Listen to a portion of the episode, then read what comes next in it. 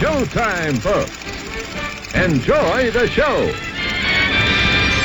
We're delighted to have you with us. They're driving theater. You'll find something to please you to add to your evening's enjoyment. is pleased to bring you our Fifi feature presentation.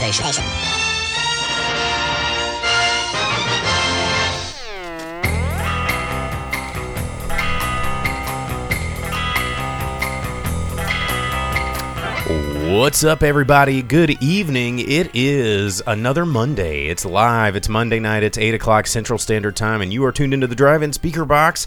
I'm your host, Bo, the boom operator. I'm Slick Doggy the Grip. That's Jake.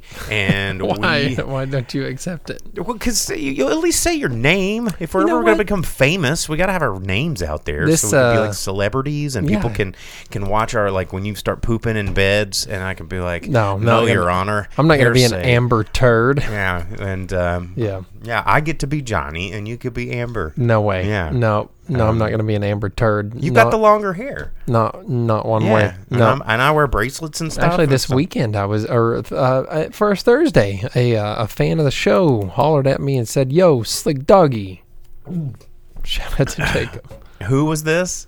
It's one of our fans, man. Our, our okay. fan base. Okay, and they and they and they called you Slick Doggy. Absolutely. Okay, all right. Well, there we there we go. Um, Shout outs already in the chat there. Uh, thanks for Vince tuning in on Twitch. McLean over on YouTube. Uh, you too can join in the fun every week if you are listening to the podcast wherever you subscribe to podcasts. You can always remember to set a subscription notice or an alert or whatever and tune in live on Facebook, Twitch, or YouTube every uh, Monday night Central Standard Time and join in on the fun. Uh, but tonight we're going to be talking about movies as we always do. We're going to give you um, the news, what's coming out this weekend, what we saw this past weekend, what made money at the box office, uh, all that stuff. It's what we do each week. So um, uh, we got to catch two films this week. Um, uh, probably start by talking about Watcher, which is a new kind of Euro horror thriller. That's uh, it's it's it's in somewhat limited expanded release. It's still in, in under a thousand theaters nationwide, and we both got a chance to see Crimes of the Future, the new David Cronenberg film, which is also in only about seven or eight hundred um, theaters nationwide. And it wasn't even an announced release because we, we Yeah. told you what movies were coming out this uh, past weekend. snuck in. And it snuck in because I checked our local listings and I was like, oh, snap. And I told my boy, and we were able to go watch it. Yep. So uh, check that out. We're going to be talking about that in the second half of the show. Uh, so stay tuned for that. But in the first half of the show, as we always do, we like to talk to you about news. Um, a lot of the news lately has been revolving around uh, television. A lot of television news. I mean, sh- the, the boys' new season just dropped. The Orville's new season just dropped. We've got. Um, uh, Obi Wan is is out and just dropped. I mean, there is just TV upon TV upon TV that everybody's talking about. We've got um, the new the Netflix uh, tra- uh, Wednesday trailer that's going to be dropping pretty soon. You've got a lot of these other series that are that are getting more teasers, like Locke and Key season three coming out uh, in, uh, in August, and you know you've got just just uh, oh wait, Stranger Things season four is is out and people are checking it out. So a lot of people talking about TV. The Sandman coming out in August. Just lots of lots of stuff. Um, but uh, but yeah, the the the one piece of news that I thought was pretty interesting revolves around Top Gun uh, Maverick, and oh, yeah, I saw this. so yeah, there is a lawsuit uh, against a copyright claim for Top Gun. It you know of course was based on a 1983 or the original film was based off of a 1983 uh, Californian article, uh, and you know they've got copyright claims to it, and uh, these same people are suing Paramount for violating said copyright because Yeah. they consciously failed to renew um, some sort of copyright in 2020, but. It's the, it's the children of the original author because he's passed. Ehud Yonay, uh, his children have decided that they are going to sue Paramount. Uh, Because free asking- money. Because Yeah. why would we ever need jobs? We're kids of someone who did something great, so we're gonna we're gonna sue and make money. Right. So they're asking for the cease of distribution of the film of Top Gun Maverick as well as all subsequent films to occur if they were to do so because they sent a letter in January of 2018 to Paramount saying, "Hey, uh, was it 20, 2018? Yeah, 2018. 2018, yeah. Uh, saying, hey, uh, we're going to take back the copyright in 2020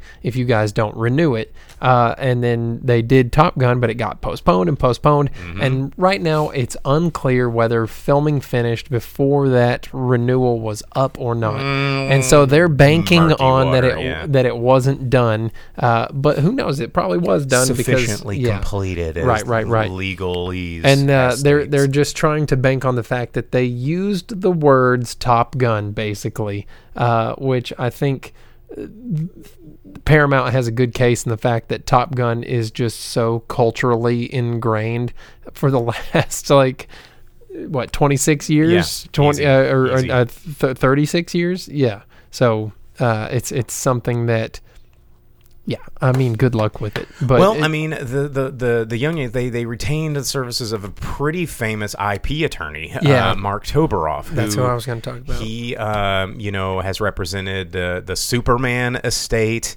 Um, he's worked on behalf of Jack Kirby's heirs for uh, stuff against Marvel. He's working on Um, a lot of Marvel things right now to get stuff back from Disney Mm-hmm. for its Marvel creators. But one thing about Marvel Comics and the reason that things like Image Comics, Dark Horse Comics, things like that, Wild uh, Wildstorm, things like that exist is because those are like the artists retain their creations. Marvel and DC, the artists and the creators do not r- retain anything. The the the authors, the artists, the inkers, the letterers, no one retains anything in the big comic world of Marvel and DC.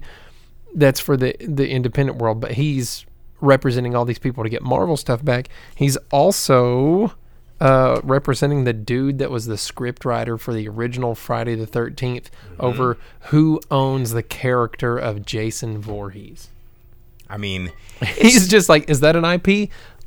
Send Let's get me. you some Let's dollars. Mm-hmm. go. Let's go. I feel like you, you know, there's always like every every mid-sized city has the billboards or the you know the Better Call Saul like booth that's just like neck injuries, seatbelt problems, call the cowboy like so and so Jacobson, attorney at law. And I feel like Mark Toberoff is that guy, but for IP claims, he's just like Disney got you down. You did you pin a superhero when you were in junior high, and now you've seen it on the movies? Well, like- call me. Beetlejuice when he's in the model. Yeah, and he's just He's the rootin' tootin'. tootin'. Yeah.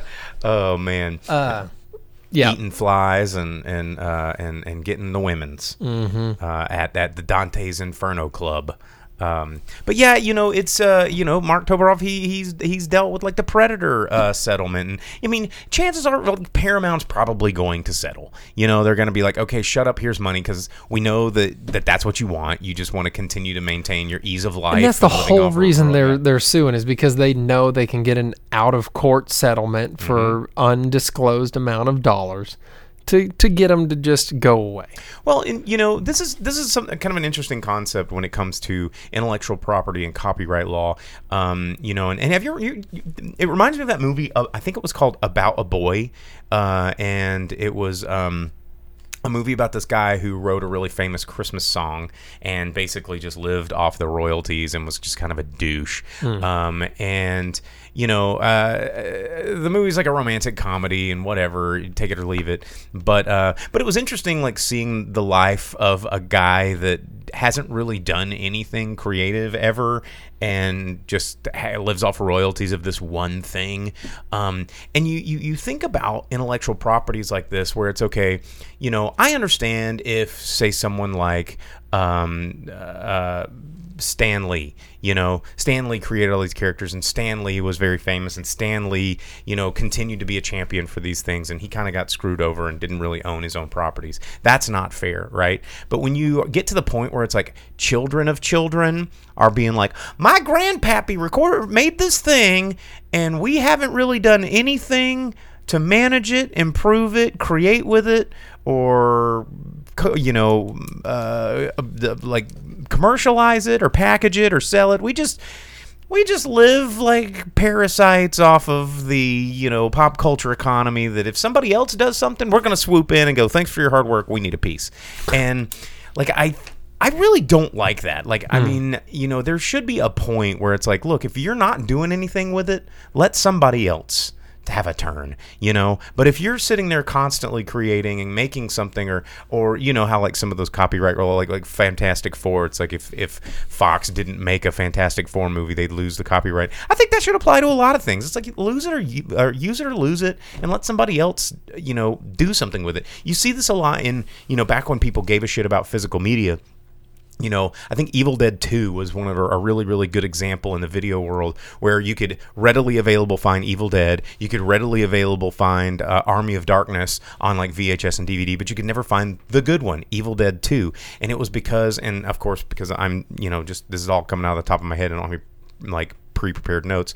Um, the there was a this this weird little distribution company that bought the rights to Evil Dead 2 back when no one really gave a shit about it before it became like a cult phenomenon, and have just can't just squatted on it.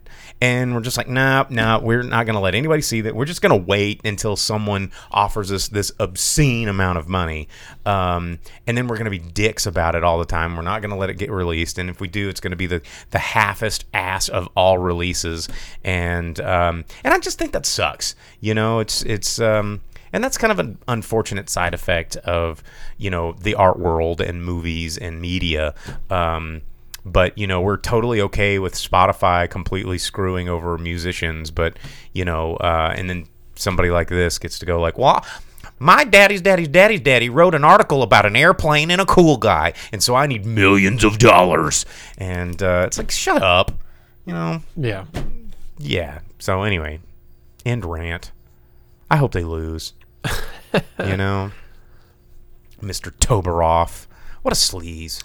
Uh, well, before it gets too far away from it, uh, talking about the TV, Sam said that uh, Slick Doggy looks like a Watcher.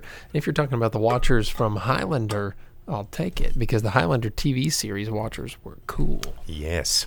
and then Vince had a really good uh, foreign films comment, and I missed it. Oh, man. yeah. Uh, Michael on Facebook says, "Has anyone besides me here seen the original Crimes of the Future 1970? If not, you can find it on YouTube." Yes, um, and that was something I was going to talk about later in the show um, because the new crime, new Crimes of the Future, is only related it to the original in the terms of Cronenberg likes goopy organ stuff. Just And- reusing his own title. yeah, just just I guess he couldn't think of another name, and so uh, yeah, they're they're not linked. But um, honestly, the original 1970 Crimes of the Future is really worth a watch. So, uh, but we'll talk about that later in the show when we get to those reviews. Um, what what else did did you have some news? What what what, what, what Uh, well, that was yeah, that was one of the things I had in the news here was about the whole thing there. Uh, there was the Wednesday trailer released, uh, which is um, something. It's the it's it's minimal. You get to see Wednesday and you see uh, Thing, but he's all he's like a patchwork Frankenstein thing. So don't know how to feel about that. But Tim Burton's Wednesday hitting Netflix here sometime soon. Um, and Did you see the uh, sneak peek first look at the One Piece live action Netflix? No, Yeah. I have not. Yeah, well, they did a they did a little sneak peek uh, on the set showing the construction of the boat and uh, The Going Merry. Uh, yeah, so they did it. There's a time lapse of them building this uh, this boat set, and uh, I mean, I don't know anything about One Piece. I know that you do. Uh, uh, I have a lot of history with One Piece, but I, I, yeah, I mean, uh, here's another Netflix live action example of something that probably shouldn't happen. Oh, because- absolutely not. because Yeah. I mean, what what what they they try to do Full Metal Alchemist, they try to do Death Note, they try to do uh, Cowboy Bebop, and all of them were received poorly. And um, so, what makes them think One Piece is going to be any different? Except for, I mean, who doesn't like pirates? Yeah, but One Piece pirates aren't like they're not But they're on the water. I mean, they're very Jack Sparrow-y. There's like ambiguously, androgynously sexual. no, and, there's uh, nothing like that at all whatsoever. What are you do talking about? What's the like the dude that dresses up like a woman and's like and like does the peace sign and fights like on One Piece? And They all are like, and there's like So there's there's just like a lot of weird. so in One Piece in once you get into it, you meet Mr. Two Bon Clay, who's an Okama, and he constantly yells Okama way. He's the coolest character to have ever been made ever, and he's the best character in the show of all time. And later you find out there's an entire Okama island, Okay, and and he's the one that wears the ladies' clothes and the yeah, lipstick. they're all they're all I don't know what the proper word to use, and I don't want to say it on on on live broadcast if it's wrong. Just say they're pretty. Are they pretty? I don't know. I have no clue what I you're don't know. talking If, about. I don't know if the right word is is, is cross dressing or transvestite or transsexual or or whatever it is. That's what Okama is basically. Yeah. Okay. Out of the way. Uh, there's a whole island of that, and and and it's ruled by Ivankov, and Ivankov is super rad as well. So if that's who you're talking about, Ivankov I uses Okama Kenpo. I've never seen any of it. I don't Well, it's know. very good. I'm, I highly recommend it. I mean, you're the weeb, as Vince is pointing out. Oh, Uh, of course. So I, I would I would recommend it. I'm I'm I've started watching it again, so I have something to uh, yeah, I saw your brother uh, catch up to. Yeah, and were- talk about yeah. with my brother. Yeah, because my brother just restarted it. Uh, I got him into One Piece way back when. I quit at episode like five or six hundred something. I've I've gone back to that point to see if I can make it up to where it is now, since it's just all over the internet and being amazing. One Piece has been going since like ninety eight or I- I- I as an know. anime. It's been a long, a long thing. Long I've, I've, ne-. I've never Yeah. seen it. I, I, sh- I should. I probably like it. You know, I just You haven't- probably would, honestly, but Yeah. yeah, uh, yeah I'm not poo pooing on it. I just don't know anything about a live action Netflix adaptation. I really don't know how it's going to work at all. No, I don't think so either. Because I mean, how are you going to do the superpowers? How are you going to do? Stretching. Yeah, I Fantastic mean, Four stretching. the- the- did- that's the what the main guys, right? He he's Luffy, stretchy, right? Yeah, he's that's made his of rubber. whole thing. Well, yeah, he he ate the the gum gum fruit. Yeah, Yeah, of course, the gum gum fruit.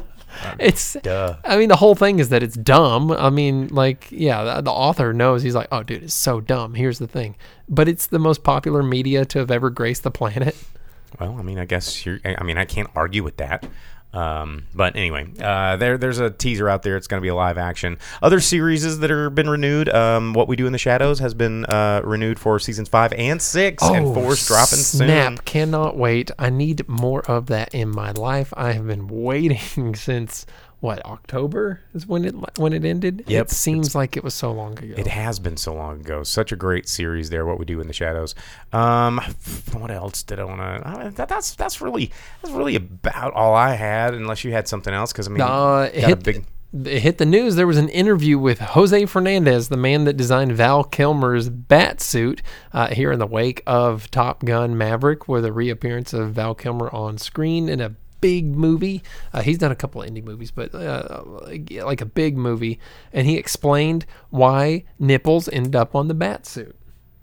He said it, Tell us. it wasn't like a creepy, weird thing or like a fetish thing or like a. despite Joel Schumacher uh, being Joel Schumacher. just trying to make things weird. Uh, he said it was inspired by uh, Roman armors that had the same thing because they were trying to be as anatomically correct as possible as like a outer thing, which is seen in samurai armor and uh, uh, centurion armor and things like that. So he said that was the big whole nipple thing. energy, man. Free Yeah. the nip on the trying to- battlefield and It- cri- stopping crime. yeah, emulate Roman centurion armor. I don't know if you buy it or not, but that was a uh, a new in the news thing out there about that.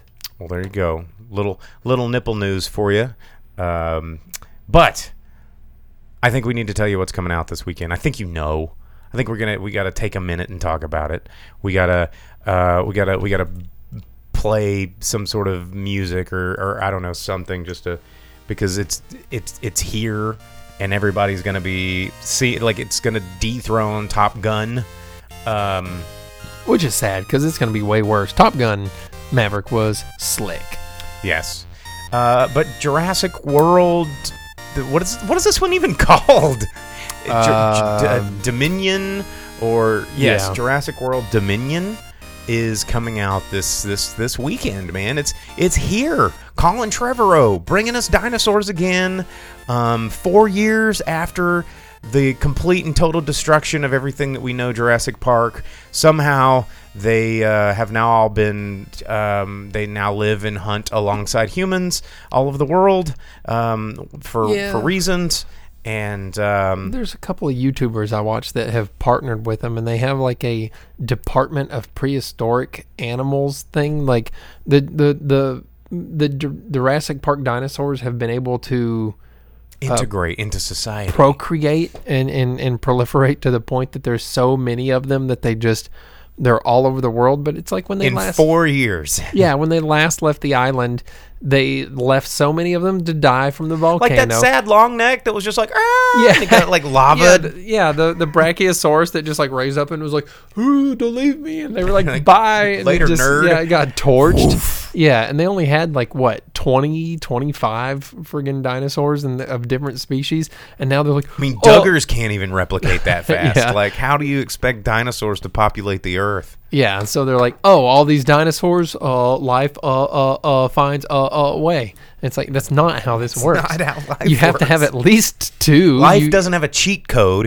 It can Right. find a way, but it doesn't. Yeah, it doesn't have a, the Konami code. Yeah, and uh, what's uh what's old dude's name? The guy that plays the doctor that they turned evil in it. Oh yeah, God, what is Uh, his uh, name? BD Wong. Yeah, BD Wong, who's Yeah. always the evil doctor. Well, no, he was he was a good doctor in the first but, one. But I mean, if you've watched his And he's a good BD Wong's SVU. career, he he he's a nefarious doctor. He's he's, he's always a doctor. He's a good guy in SVU, but yeah, he was a doctor. He's a psychiatrist. Uh, but in the in the trailer for this, he's like, "We made a mistake." it's like, bruh, like how, how do you have it where you know twenty five dinosaurs of different species just all of a sudden replicate? Do they like split? Yeah, they just like they they, they like amoebas. They just go. Yeah, they do like a like a mitosis thing, like now I'm two raptors. yeah, Um, but or like a piece of them falls off and grows into a new one. a, a whole new raptor. It makes no sense. And you I was thinking about this while watching the trailer the other day. They were like, "Oh, we can't find all these dinosaurs." In the very first stupid ass friggin' Jurassic uh, World, they were like, uh, "Every single dinosaur is outfitted with trackers, and we can find them and shut them down." And they're like, "Oh no, it clawed the tracker out of itself." Every other dinosaur still has their dumb tracker for you to follow. Why can't you just be like, "Well, there it is," and then trank it? Is you you're not following your own Well, and, and especially considering you know they captured so many of them in what what was it part three where they just No, this is this part is two? the third one. Yeah, where they, they, they wrangled them all up. Like I don't know this, the, and and for me, like when I watched the first Jurassic, I guess World, um, it didn't feel like that world existed in the same world as Ellie Sattler and Alan Grant, you know, and now it does. And I, I these two worlds, these two Jurassic parks colliding. Um, I just don't like the way it feels. Like I didn't want the the the Chris Pratt and Bryce Dallas Howard like era of Jurassic Park to to infiltrate my Laura Dern and Sam Neill Jurassic Park. You know, those those things just Well- feel weird like oil and water going together. they already brought Laura Dern in though. for like a hot second, Hmm. you know, and uh, but now you know you're getting the whole gang. You're getting the Jeff Goldblum. You're getting you know like why don't they just bring Timmy back? What's he been doing? And uh, like just just go ahead and get them all in there. Um, and, get the and- girl with the Jello. yeah, get Jello girl. Where where's she doing? Like she's probably not doing anything. Um, call them up, get them in here because that's all this movie feels like to me. Is just like how do we continue to drive this ship into a billions of dollar uh, franchise. And it's just like it feels so void of ideas that they're throwing anything and everything they can at this one to make it survive. And you know the the problem i have with this jurassic world dominion is the same problem i'm having with all of this elaborate web of MCU and Star Wars stuff that's starting to happen. Like there are so many Star Wars shows coming out in the next like year that I cannot keep them all straight. Like there's the Andor one, and then there's like the the the the Lost Jedi.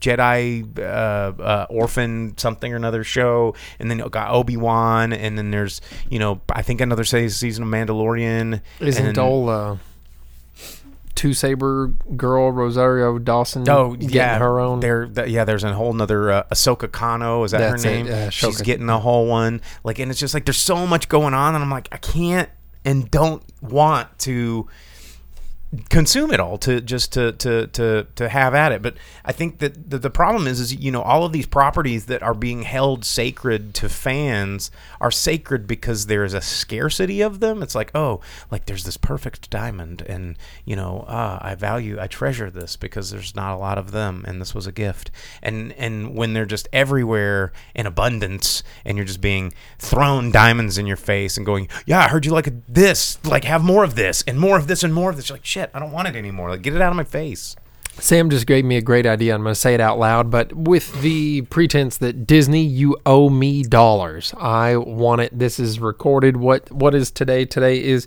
June 6th. got a copyright hey, it. Ip it so we today is. National Drive-In Movie Theater Day. I almost God, forgot. is it, it is It June is 6th. because in 1933 it was the first opening of the very first drive-in movie theater. So today is Happy Drive-In Drive-In Day. Movie Theater Day. How how about did that? how did we almost miss that I know. I, mean- almost missed it. But so Sam gave me an idea. Disney, you owe me dollars. I need them. Please give them to me. He said, uh, Star Wars Pod Racing Nights. Check this out.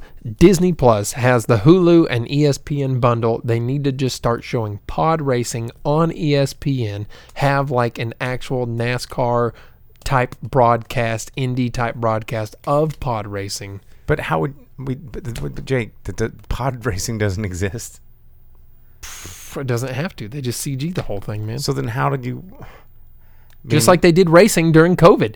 They had all the so people. make it like make it like the only sport i can think of that's fake which is wrestling and um Mm, I don't like that. but i mean Mm. but i mean but how how i mean nascar people obviously it's, it's No, stupid because it's cars going around They could do just like they did real racing. They do i racing, and they could have it as pod racing, and it would be perfect. It'd have real people racing. It'd be just like in, they did during COVID. But- what like what are they piloting drones no, dude. So during COVID, NASCAR and Indy and all those people, they did iRacing. There's a website. It's called iRacing. they drove rc cars No, they would set up in rigs and they would do digital racing with with computerized physics, but it's like hyper realistic and it's what real drivers use to train, like flight simulators for pilots. people spend that much money Thousands. on that Yeah, oh, it's a it's a good time, dude.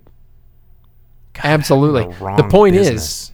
The point is, you could have real pod racing, and then you could have some idiot going, "Now this is pod racing." i mean i'd watch it yeah, and it'd be like good. a little Sebulba flying around going "Wah, wah, wah, wah, wah, wah." yeah, and pod racing's crash and like, whoop. yeah and like one of those like like chicken lizards like going across Yeah, yeah, the, yeah, the, the road It'd be good. um yeah okay well i'd be down like you know i thought we were gonna get drone racing uh, for the longest time like in abandoned shopping malls That's a real stuff. sport. yeah but where is it is it like on espn 12 or something i don't get these channels. I mean, it's hard to watch. They move so fast, and Well, pod racing. How are you going to watch that? Those things move faster than than drones. I mean, when it's digital, you can set the cameras wherever you want them. I guess they don't exist. Um, Okay. All right. Yeah. All right. God. The, we, the, I mean, it, sounds like a good good idea, but the fact that it sounds like a good idea is also weird and makes me think that the world we live in is some alternate universe that shouldn't exist. They Um, did talk about firing up that Hadron Collider again, or they did fire get- it up. I don't they? know. Are Or- we? What are we in a different timeline? Hey, is it Bernstein Bears or Berenstain Bears? Yeah. What, which one? let are we me in? know. Let me know which universe I've jumped to here. Oh, geez. Uh, one of us is going to be Scott Bakula, and we're trying to save the world. No. Like, uh, It always makes me think of the meme where he looks in the mirror. yes, this, this some classic quantum leap. Uh, but anyway, uh, Jurassic World Dominion coming out in theaters this weekend. You know, we'll Um, probably have to watch. it. Of course, of course. I'm pretty sure one of our viewers, Logan, already he already bought my ticket on AMC A list, like Entourage, but I'm not even going to be here in town. And um, he just went ahead and got it. He's just like, nope, you're going. I'm like, well, I mean, you'll have an empty seat next to you, i guess Well, because he loves Jurassic Park. yes, he does. I have my like my Jurassic Park map is back here somewhere, and then we got the T Rex.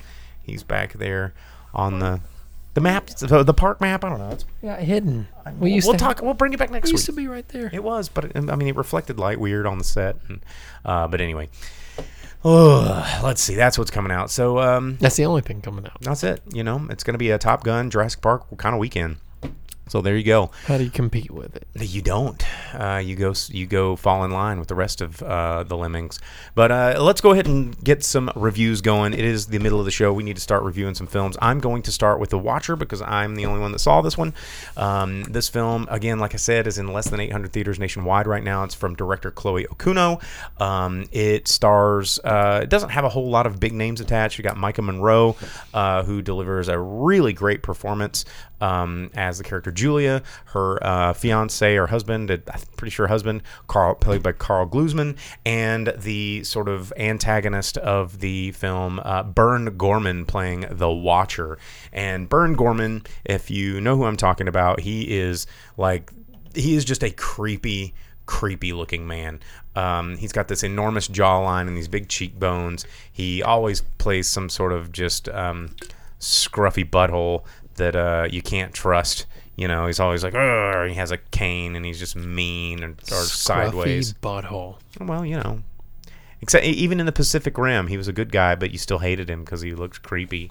Um, but anyway, Burn Gorman, he plays this guy. The movie is is kind of a you know, you could call it a Euro thriller, a suspense thriller. It takes place in Bucharest, and it is about this uh, this newlywed couple um, moved to Bucharest because the um, the the Francis, the the man, he uh, I guess is from Romania, and uh, they go there to move. They were back there for work, and sh- uh, his wife Julia follows, but she is isolated. And I think that this movie, you know, initially my one sentence review is I actually really enjoyed this movie. It doesn't do anything new or unique or exciting or groundbreaking, but I thought it was a very competent suspense thriller.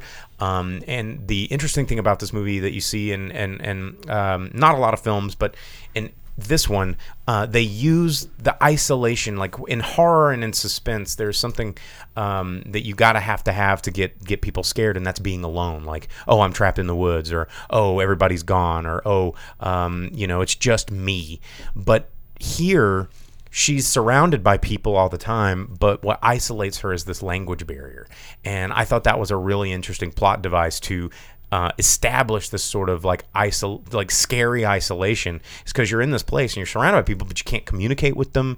Um, you see people but you don't know how to you know uh, call for help or talk to people and you just become very alone. And she notices this person across the building that is just staring at her all the time. And unlike most final girls in this sort of formula of horror and suspense uh, and just like being running and going, "Oh, I need help," and no one's listening to me. She like straight up goes and knocks on the dude's door. She's like, "What's your freaking problem?" You know. And uh, there's a couple of really interesting face to face scenes with the two characters that you don't normally get out of this kind of movie, where there's um, the first meeting of this person that you know is a bad guy isn't you know getting a bag over the head and a knife in the gut. It's like you're having a conversation. I thought that was really cool to build this sort of suspense and leave you guessing.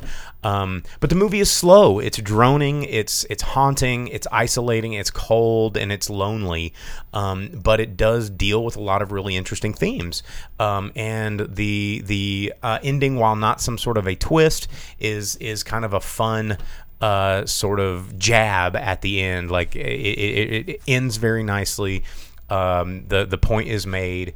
The you know you, you get a sense of re- resolution, but also a little MacGuffin as well. And uh, I, I think it was fun. You know, I mean, you don't see a lot of good, competent thrillers that hit theaters. And this one, of course, you know, it did well at Sundance. Um, it's not going to make a lot of money. It's probably not even going to get a wide release now that Jurassic World's coming out. But um, I think that, that that if you get a chance to watch this, uh, you should. And I think that that Maika Monroe and Burn Gorman have a really interesting um, uh, chemistry on screen and uh, just some really good performances by some up and comers. And uh, there you go. as as as uh, Melody Mayhem on YouTube said, but that second meeting though.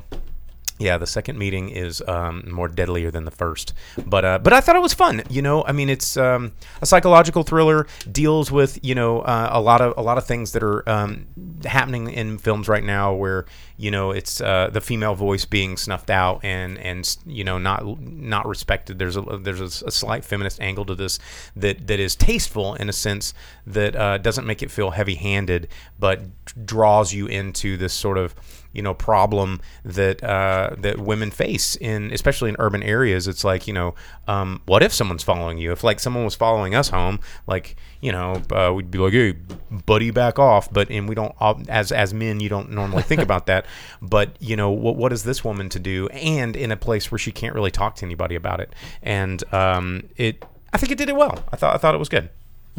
And if you don't see it in the theater, I think it's definitely something to check out on streaming. Um, I I don't see anything wrong with this movie. I think it was a competent thriller. How about that? How about that?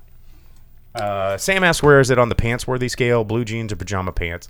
Um, man, this one's hard because it really depends on what you're wanting out of it. If you want to get out of the house and go see a movie because the theater's a great place to be and escape your home and escape your your kids and your cell phone and you know um, a, a spouse that maybe you've been in the house with too long and you know or a job or a whatever um, then yeah go see it in the theater. But you know i wouldn't be like you can't miss this movie. You could definitely wear your jammies to the theater? Like um, yeah there you go wear your jammies to the theater don't don't put on your sunday best How about it? Hey, before we hop into our next movie, can we talk about the Orville? Since we're big Orville fans, and Let's that's something that we talk about on this show, and it would be a shame for us to not talk about the Orville when it was just released last Thursday. The Orville, if you've been watching the show for a while, you'll know that the Orville is some of our favorite sci-fi TV to have hit um, small screens in the past several years. Like, It's the best Star Trek since Enterprise. I mean, the Orville None of the new Star Treks can be as Star Trek as the as the Orville. And you know, uh, testament to Seth MacFarlane, he was somebody that I really did not enjoy until the se- first season of the Orville, and I was like, whoa. Okay, this guy's got some writing chops and honestly some acting chops, and uh, I, I, I, I, I got a whole new respect for Seth MacFarlane after the Orville, and like through the production of season one, two, and now into three, um, just like where he draws the line and his issues with Fox, and now the things that he's able to do with uh, being on Hulu and the kind of broad strokes they're they're giving him for this one. Um, I'm very excited about this next season. Oh man, it it so the, season three. It's not even called season three. It's just the Orville New Horizons. It opens up with a, little over an hour long episode. Uh, you get everything that you would want out of anything Star, Trek. Trek. It's so good. Yeah. you have a, a, a you have action, you have conflict, you have a tale of characters and morals And misunderstandings and, ethics and, lessons learned and everything about it is so perfect and it does what the Orville does which is present Star Trek the way that Next Generation and Deep Space 9 and Enterprise and Voyager made Star Trek but in the Orville package. And the first episode lacks the humor that Orville normally comes with, but so have mm-hmm. episodes in the past. And it it continues what the Orville has done, which is continue Star Trek. Yes. Where things like um the the newer treks have have not been able to do uh, and as a Star Trek fan I'm fully engrossed and involved and I appreciated everything they were doing and I fully bought in and the the graphics are good the action is good the storytelling is very good the the characters are all there everything they do and and it tells a story of a mechanical being that can't feel feelings but is forced into A very emotional situation. killing himself. Yeah, yeah. And and it's it's how people deal with uh, um, loss and friendship and grief and and someone's uh, suicide, but also How hatred and, and, and- disdain and and, and dislike and and how you can be on either side of it. And there's people that that straddle that fence of well, this is someone I really like, but I don't like them right now. But now that they're gone, how do I feel? There was a lot packed into an hour. It was. Uh, to to comment on uh, one of the comments in the comments, uh, Vince on Twitch says he thought the first episode was good, but Seth MacFarlane's acting was super wooden. It honestly hinders the show, and this is something that that I, I I I agree, but I'm willing to see it the course because Well, that- he's the captain, and that's like the whole thing about him being a captain. And if you've watched the season one and season two about it, and you see the the things that he's had to live through, and, and the way that he's had to become the captain, and not just the goofy character he started out at. Well, I think that, the, that there's a shortcoming with Seth, Seth MacFarlane's ability for dramatic acting. I think that as a as a um, an actor that dabbles into comedy, like as the series gets more serious, I think we might see whether his strengths or weaknesses will appear because you know he's definitely more of a, a, a comic actor. But I think that you know I think he's gracefully handling this this transition into more serious. But the character he plays is a dude who wants to be goofy. Mm-hmm. Like that's his natural thing, but he's forced into being the commander of this ship. He's the But you- captain of the yeah. ship. and you have a supporting cast. You know, Adrienne Palicki and and and Penny Johnson Jerald. I mean, Penny Johnson Jerald is a, a very accomplished dramatic actor, and She I was in Deep Space Nine. She was in Deep Space Nine, and I actually worked with her on a movie. I Mm-hmm. I, I I chatted with Penny a lot, and she's very very serious about her acting and her methods, and she's she's great to work with and incredibly professional.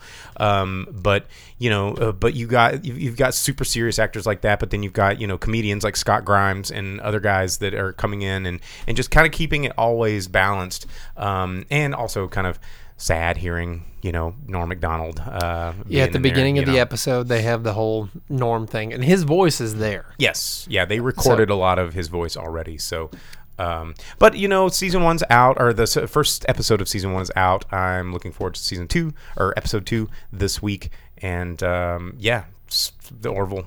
I'm I- I'm ready. I, I was very excited about it. Uh, we've been waiting for Orville for a long time. We started talking about Orville back when we were on FM radio because I turned you onto it, and it's so good. And it's it, season three has been too too long awaited, and I was uh, very excited to see that it was released last week. Um, Uh, Vince asked, "Are they all one hour?" I'm not sure, but I'm gonna assume they are. We'll see Thursday. Yeah, yeah. Uh, hopefully they are. Uh, it makes it definitely the the Hulu budget. You know, you get something cinematic out of it. It was it was very good. It was exactly what you would expect from like a next generation movie, rolled into an an episode, but they ended it in an episodic way. yes. So yes. you you get what you would expect out of a uh, next gen episode, but it was it was it was as good as like a next gen cinema experience. yep, yep. It was good. I liked it. I had a good time. Can't wait for this week's episode. Well, on that note, uh, we need to move on to Crimes of the Future, um, the new film from David Cronenberg. Of course, Viggo Mortensen, Kristen Stewart, Léa Seydoux. Um, this film, not in every theater nationwide, and uh, it is out here in Northwest Arkansas, where we where we record the show. Uh, and we both got a chance to see it. I did not Yes. expect you to go see this movie. I'm the one that told you about it. I mean, you tell me about a lot of things that you're not going to go see in Well, the theater. that's true, I guess. But I was very excited to find it because it was a secret release. Yes. Well, because if you remember last week when we were like movies coming out, and it was The Watcher and some movie that no one's ever heard of, and this one came out. It was a secret release, June release. Yeah, and I saw it and I was like, well, I gotta go, um, gotta see it, and I gotta let you know about it so that we can watch it and talk about talk it. about it. So uh, while we still have time, let's jump in. David Cronenberg, of course, this movie named after um, the same movie he made in 1970. This has nothing to do with the 1970 crimes of the future, um, but it has very much to do with David Cronenberg. Um, you know everybody and, and then this is something that I want to I want to talk about because when I left this theater I, I I I there was a lot of things personally that I was trying to dissect from this movie um, because I felt like um, you know David Cronenberg for a while was kind of like a cult movie hero. You know, a lot of his movies were not. He he wasn't just like a Spielberg, but he was he was heralded Spielberg esque to people that were big cult movie fans. I mean, you've got Dead Ringers, you've got The Fly, you've got Crash, you've got you know all of these uh, uh, Videodrome, you know, Naked Lunch, like just these incredible movies um, that that are not necessarily blockbuster accessible blockbuster style movies. Um, but then Rick and Morty came along. And Rick and Morty came along with this episode about the Cronenbergs, and everything was like Cronenberging Cronenberg. And um, it made the term Cronenberg sort of a pop culture reference where everybody knew what what Cronenberg was in Cronenbergy style, which is like, oh, there's a, a you know a slit in your stomach that you stick a videotape in, and there's a nutsack under your chin, and there's Well, like a little you bit more than a slit. yeah, you know, it's just like everybody was like, "Oh yeah, Cronenberg, yeah," and then people that have never seen any Cronenbergs were like, "Oh yeah, of course Cronenberg, haha, Rick and Morty, woo!"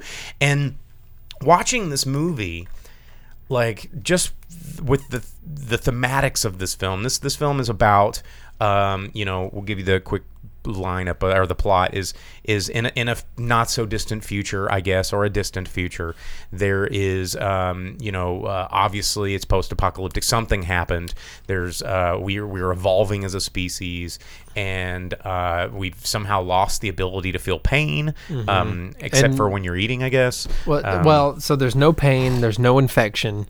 Um, so people kind of seek out that uh, release, a, a very BDSM type thing. Well, I mean, you- and, and this is where Crash comes into play. Uh, if you're not familiar with the film Crash, it's about these people that, that get into car crashes, and it's like it's all about like you know autoeroticism and near death and death and sexuality, and you know uh, this movie again is is all very penetrative and you know uh, uh, about surgery and cutting and and sex and experiencing feeling in a different way that's not just the traditional organ sex. Yeah, but also people trying to remove things from themselves that make them them to fit in with society, but also that's what's making them progress. There's a lot of layers here. There's a lot of layers. It's like the, the you know stunting evolution to fit in. Um, you know, even if those things could be good for you. Um, but but to me, visually, I felt like there, there was a lot of messages here because Cronenberg does love playing with that sort of you know otherness. Um, but you know, and and then just exploring the flesh.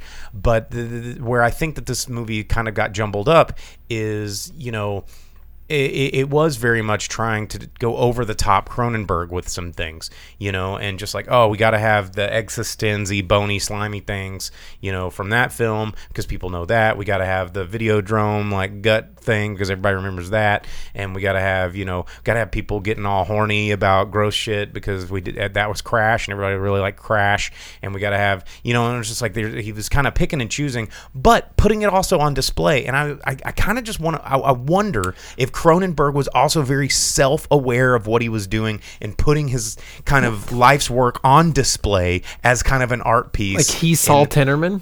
Yes, The whole thing is display. exactly. The whole thing is being out there and and open and aware and and sharing who you are, but trying to fit in at the same time. It's a very deep movie, man. Very It was a lot deep. but then there were some parts that really pissed me off, like the food chair, and uh, that was just Cronenberg for Cronenberg's sake. And you know, they're they're and very Giger too. Oh, Like- yes. like, the the Sark and the food chair. Right, but but you know, breaking the own the, the rules of the universe that you created. I mean, you know, it's like h- how is it that you know uh, the main character played by uh, Viggo Mortensen could like hold you know a fleshy you know um, scarab beetle and perform like a surgery like this, but then when it comes to like trying to put a spoonful of porridge in his mouth, he's like, and he like can't do it, and uh, and he needs this chair to do it, and it's just like rules that. Uh, so the whole thing wasn't that he couldn't put it in his mouth. The whole thing was that he couldn't. digest it. I get Swallow. it. He couldn't digest it. But in the everybody that was trying to eat was just like, you know the airplane couldn't come in for a landing Oh, yeah. and, and, and and that kind of stuff was played up to a point that I thought was unnecessary. I think if you had just used the the, the metaphor of like they have a difficult they have to sit in this device to Like, like, if they could scoop it and eat it, and then the and whole then thing the whole yeah. thing goes. Yeah, I mean there was just some some things that just didn't seem consistent. And who were those two repair ladies? Okay, so I I talk. Okay, spoiler alert because I don't know how to talk about this without doing it. Uh, my fiance and I talked about this after the movie because she was like, "What's their whole deal?" because they reminded me of the character that investment um, protection. Well, I- well, that well, I was, I was. They reminded me of the character played by Robert De Niro in Brazil. Um, Hmm. You know, the kind of repairman that comes in that yes works for the company and does actual repairs, but when they need something to be, you know, investment protected, um, they come in and, and do the job. And I feel like maybe their their whole point was to keep things tidy so word doesn't get out, so they can keep selling these chairs. Yeah, I mean, I that's kind of how it exactly seemed like they were big nerds about that company. They were fully invested. Their life was that mechanical bed, chair, table, whatever company. Thorax. Yeah, their their whole life was the Giger furniture, you know, and they had to make sure it worked because it wasn't just that that that's where they got their paycheck. That's what their life was. That's what made them horny. That's what made them want to wake up in the morning and and do something. Mm-hmm. And so they had they had to protect their life. Yeah, their life investment. Yeah. but you know, I did. You just get a moment of that, and and I, and that that was again going back to where they were characters. Okay, honestly, spoiler. I, I I I wish they were explored a little bit more. They were the one thing where the movie ended. And I'm like, but what about them? I want to know more. I want to Well, see. And and I think that that again one of the complaints I had of this movie, which let me go ahead and say I enjoyed this movie. Um, There wasn't more. but well, and and you know all the parts towards the end that start to make some sense into what's happening here, Mm-hmm. just it's like they got brushed so quickly at the end. Yeah, it's like, hey, now that you have a little bit of explanation and sense, it's We're done. It's done. There you go. Figure it out. And you're like, please, sir, can I have some more? And like, I don't know. I wish they could have maybe explained a reason for Viggo Mortensen's like urban Ronin suit all the time. Why time. he would put the mask on? Yeah, I- yeah, I never mean- explained. Yeah, because he he would like cough and stuff, and he put the mask on when he was coughing. just looked but then he would take it off, and he's like, "Oh, it's some no big deal." yeah, some neo-futuristic samurai guy, and I mean there was there was you know I I understand uh, aesthetic. And I mean, some of my favorite directors are all about crazy costumes and crazy set pieces and crazy this and crazy that. But a lot of it fits and has form as well as function.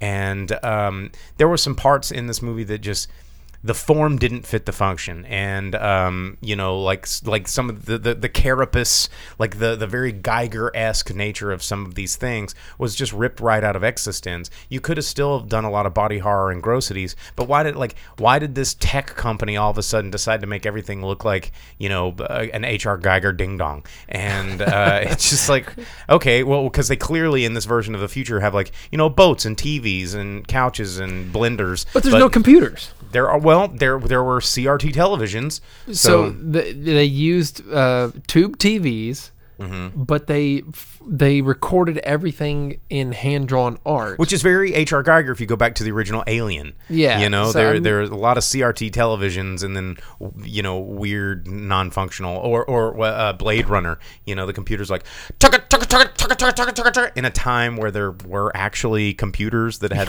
you know floppy disks. They were like, nope, we're not going to use that. We're going to do this. there's a lot of things that uh, make you think, and and I think the active word of the movie and and the whole point of it is provocative. Oh, and, yeah. and provocation, and the whole thing is to to be provocative in in every sense, in in its But you know where I, intellectual and sexual and Where I want to draw the line sometimes is being provocative for provocative's sake without having a message for your provocatoriness. You know, there was a message you just had to kind of read between the lines at the end about the whole how it ended thing. well, I mean, I I liked the ending. I thought the ending worked fine. Um, yeah, um, e- eating, eating. Uh, and it's it's about evolution of the species, and you know it's about a lot of weird stuff. And this movie is definitely not for anybody or, or everybody. Uh, but so when we walked in, uh, one of our good friends, uh, manager at the theater, who is one of the people Larry? that helped with Arkadia Retrocade. Yeah, Larry. Yeah.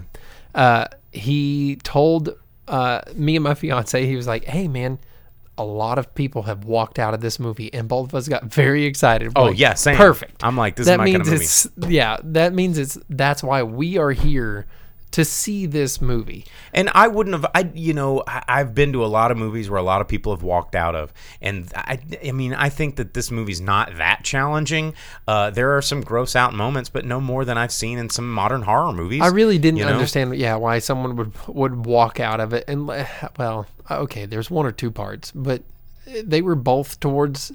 You were already past the halfway mark, and Yeah. if you're ready to walk out at that point, it's like, what were you doing here the whole time? Right. I mean, there there was only one scene, and it was uh, involving a child, and uh, and Really, you don't think the zipper and the Oh, no. and, and I've the, seen- Well, and I, I thought that was just funny to me because it was very Videodrome, and if um, you've seen Videodrome, of course, it's like whatever. Yeah. yeah. Um, and but I felt like it was just a, a, a an homage scene to Videodrome, and that's where you know there was a lot of homage scenes in this movie where I started to think like, is is Cronenberg doing a reflective performance art piece of his own career in this film? I don't know, but it felt like it.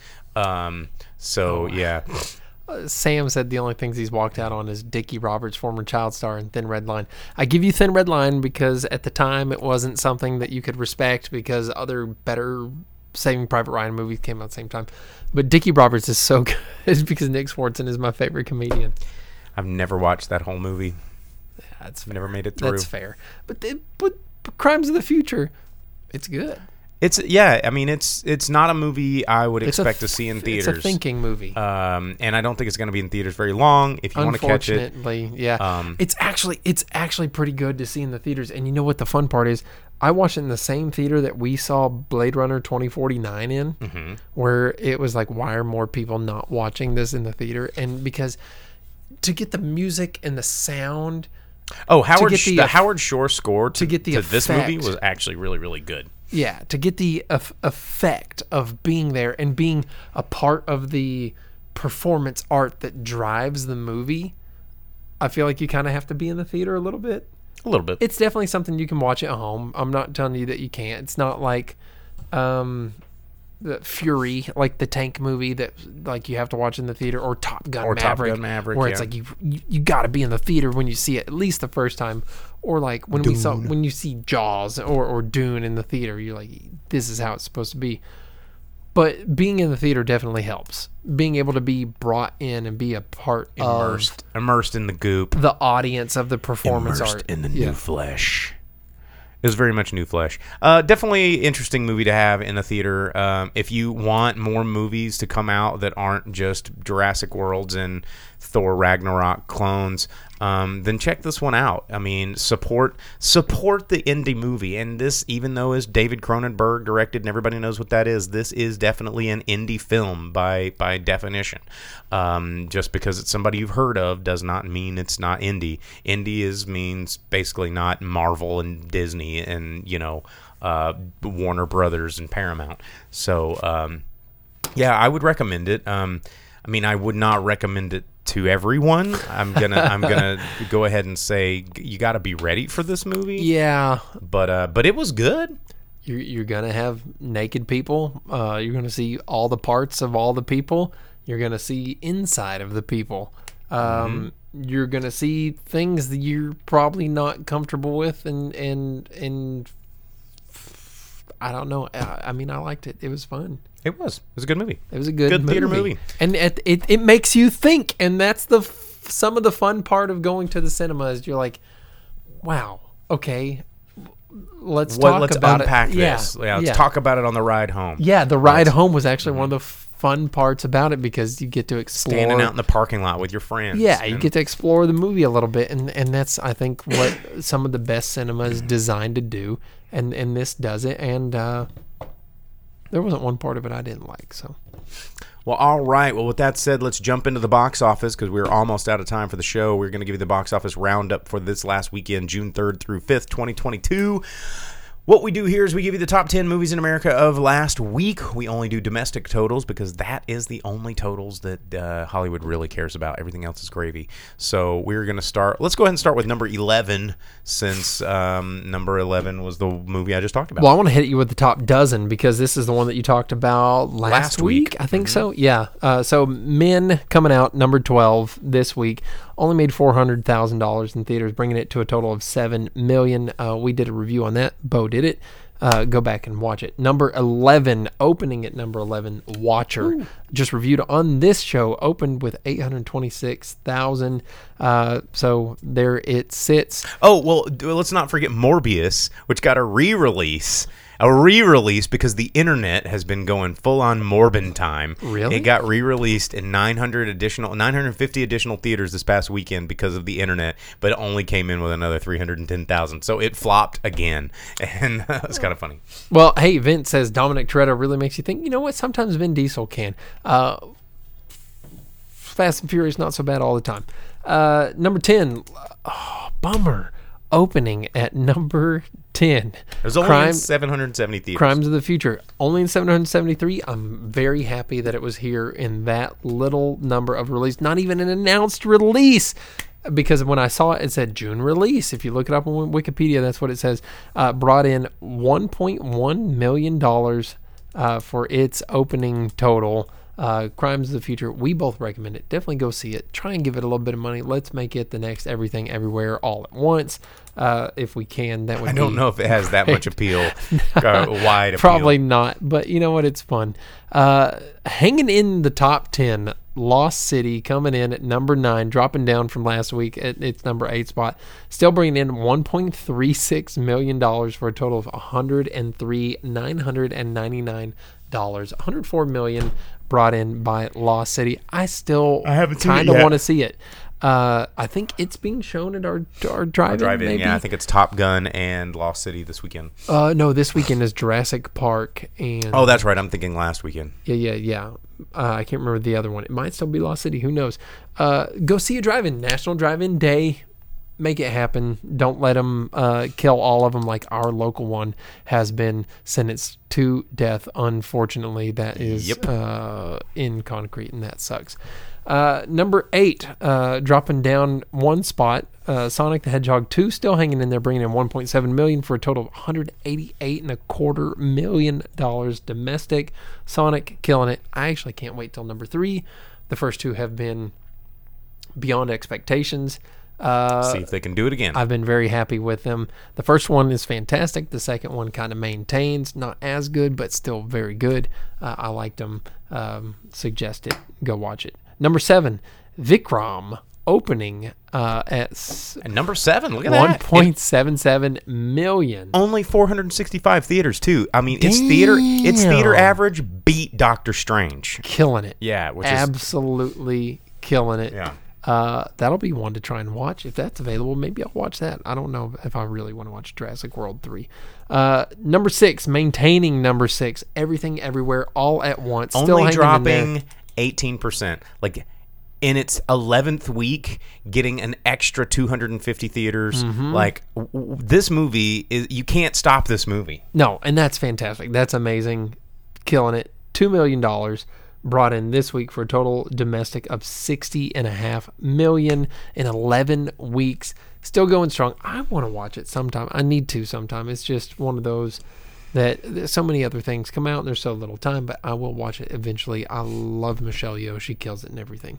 Uh, number five, Downton Abbey, which I meant to watch, but if Crimes of the Future hadn't come out, I was going to watch it for you guys. Excuses, excuses. No, well, uh, hey, my fiance loves Downton Abbey, uh, but Crimes of the Future came out, and that's a little bit more interesting, a little bit harder to find. Downton Abbey will be available on HBO at some time. It's definitely not a theater have to see at movie, but Maggie Smith, always great. Uh, dropped from number four, still brought in three point two million dollars for a total of thirty six million domestic.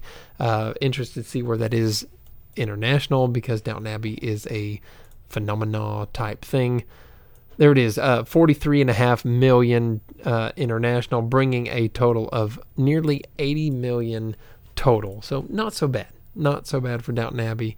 Uh, number four, g- growing up one, uh, still going up in popularity. The Bad Guys bringing in 3.3 million this week for a total of 87 and a quarter million dollars domestic maintaining its success, doing it. Yeah, animated movies out there giving families something to watch. I mean, when crimes of the future and titties and ding dongs and ears all over people is too much Yeah, for a people. dead ten-year-old penis. Yeah, Like, eight. He was eight. Okay, yeah. Oh, uh, that's my bad. He was even younger. yeah, even younger. Yeah. Don't church it up, son. Uh, maintaining number three, Bob's Burgers, bringing in 4.6 million uh, for a total of 22 and a third. Uh, probably not doing as much as they would have hoped with the popularity of that show on the internet, but it is hanging in there, doing something. It gives you a animated option if you don't want to have to deal with the bad guys. Yep. Uh, number two, maintaining number two, Doctor Strange, uh, mom, bringing in nine million for a total of three hundred eighty-eight point six million dollars. That's a bunch of money, y'all. That's a lot of money for Marvel for a character that historically comic books have not been near as successful. Mm-hmm. But I guess less is more, and uh, they're making that work, and people just I mean, same with Guardians of the Galaxy. Who would have thought? well, know? Guardians of the Galaxy 3, that was one thing of the news I missed. Uh, uh, uh, Maria Bakalova has been cast in it. That's big news from Borat. So there's still more going on with Guardians of the Galaxy 3. We'll see more of that once Thor uh, Love and Thunder comes out, I'm sure. Uh, number one, maintaining number one, Top Gun Maverick, killing it, brought in $90 million every movie that we've talked about so far put together can't even come close to amounting what Top Gun Huge. brought in this Another week, huge weekend. which brings its total to just shy of three hundred million dollars at two hundred ninety-five. It's international, bringing in two hundred sixty-one point six and a worldwide gross of five and a half. Which is pretty uh, yeah, Million yeah, dollars. Pretty wild because this is a very America centric movie, and generally movies that are about like American military don't do well overseas. But this one's doing pretty well overseas. Yeah, but you're talking Tom Cruise. We're you're talking talking, Cruise. unknown enemies. You're talking real G forces on people. It's a good ass movie, man. You're It talking is. nostalgia, bro. It is, and as Vince said on Twitch, the lowest drop ever from a hundred million plus opening. I mean, that's it. that's Nice. yeah, that I you know, And it got another 16 theaters added. They're like, like, oh, we got to squeeze more in. yeah, where else can we put Top Gun? Yep. Yeah. So there you go. Well, that is your box office for this past week, June third through fifth, and that's our show, guys. We're um, we're gonna get out of here. We'll be back next week. We're uh, probably gonna be talking to you about dinosaurs. dinosaurs, dinosaur DNA. Uh, also, uh, this week we've got the new Jurassic Park pinball uh, from Stern over at Pinpoint, brand new Jurassic Park Premium. If you want to check that one out over the week and get your Jurassic Park fix while you're building up to this weekend, if you're excited about it, you can come check that out. And uh, yeah, you can always like and subscribe uh, over on our Facebook, our Twitter, our YouTube, so you can participate each week right here in the chat with everybody else that we've been talking to. Um, or you can just download the podcast and listen to us anytime wherever you get your podcast. So don't forget to tell your friends. Don't forget to tell your loved ones. Um, your your grandma would love us. I promise. true. And Talking uh, about Cronenberg ding dongs. yeah, of course. That's what we do. That's what we do. But um, yeah, on that note, I'm Boom Operator, I'm the grip. and we'll see you guys next week.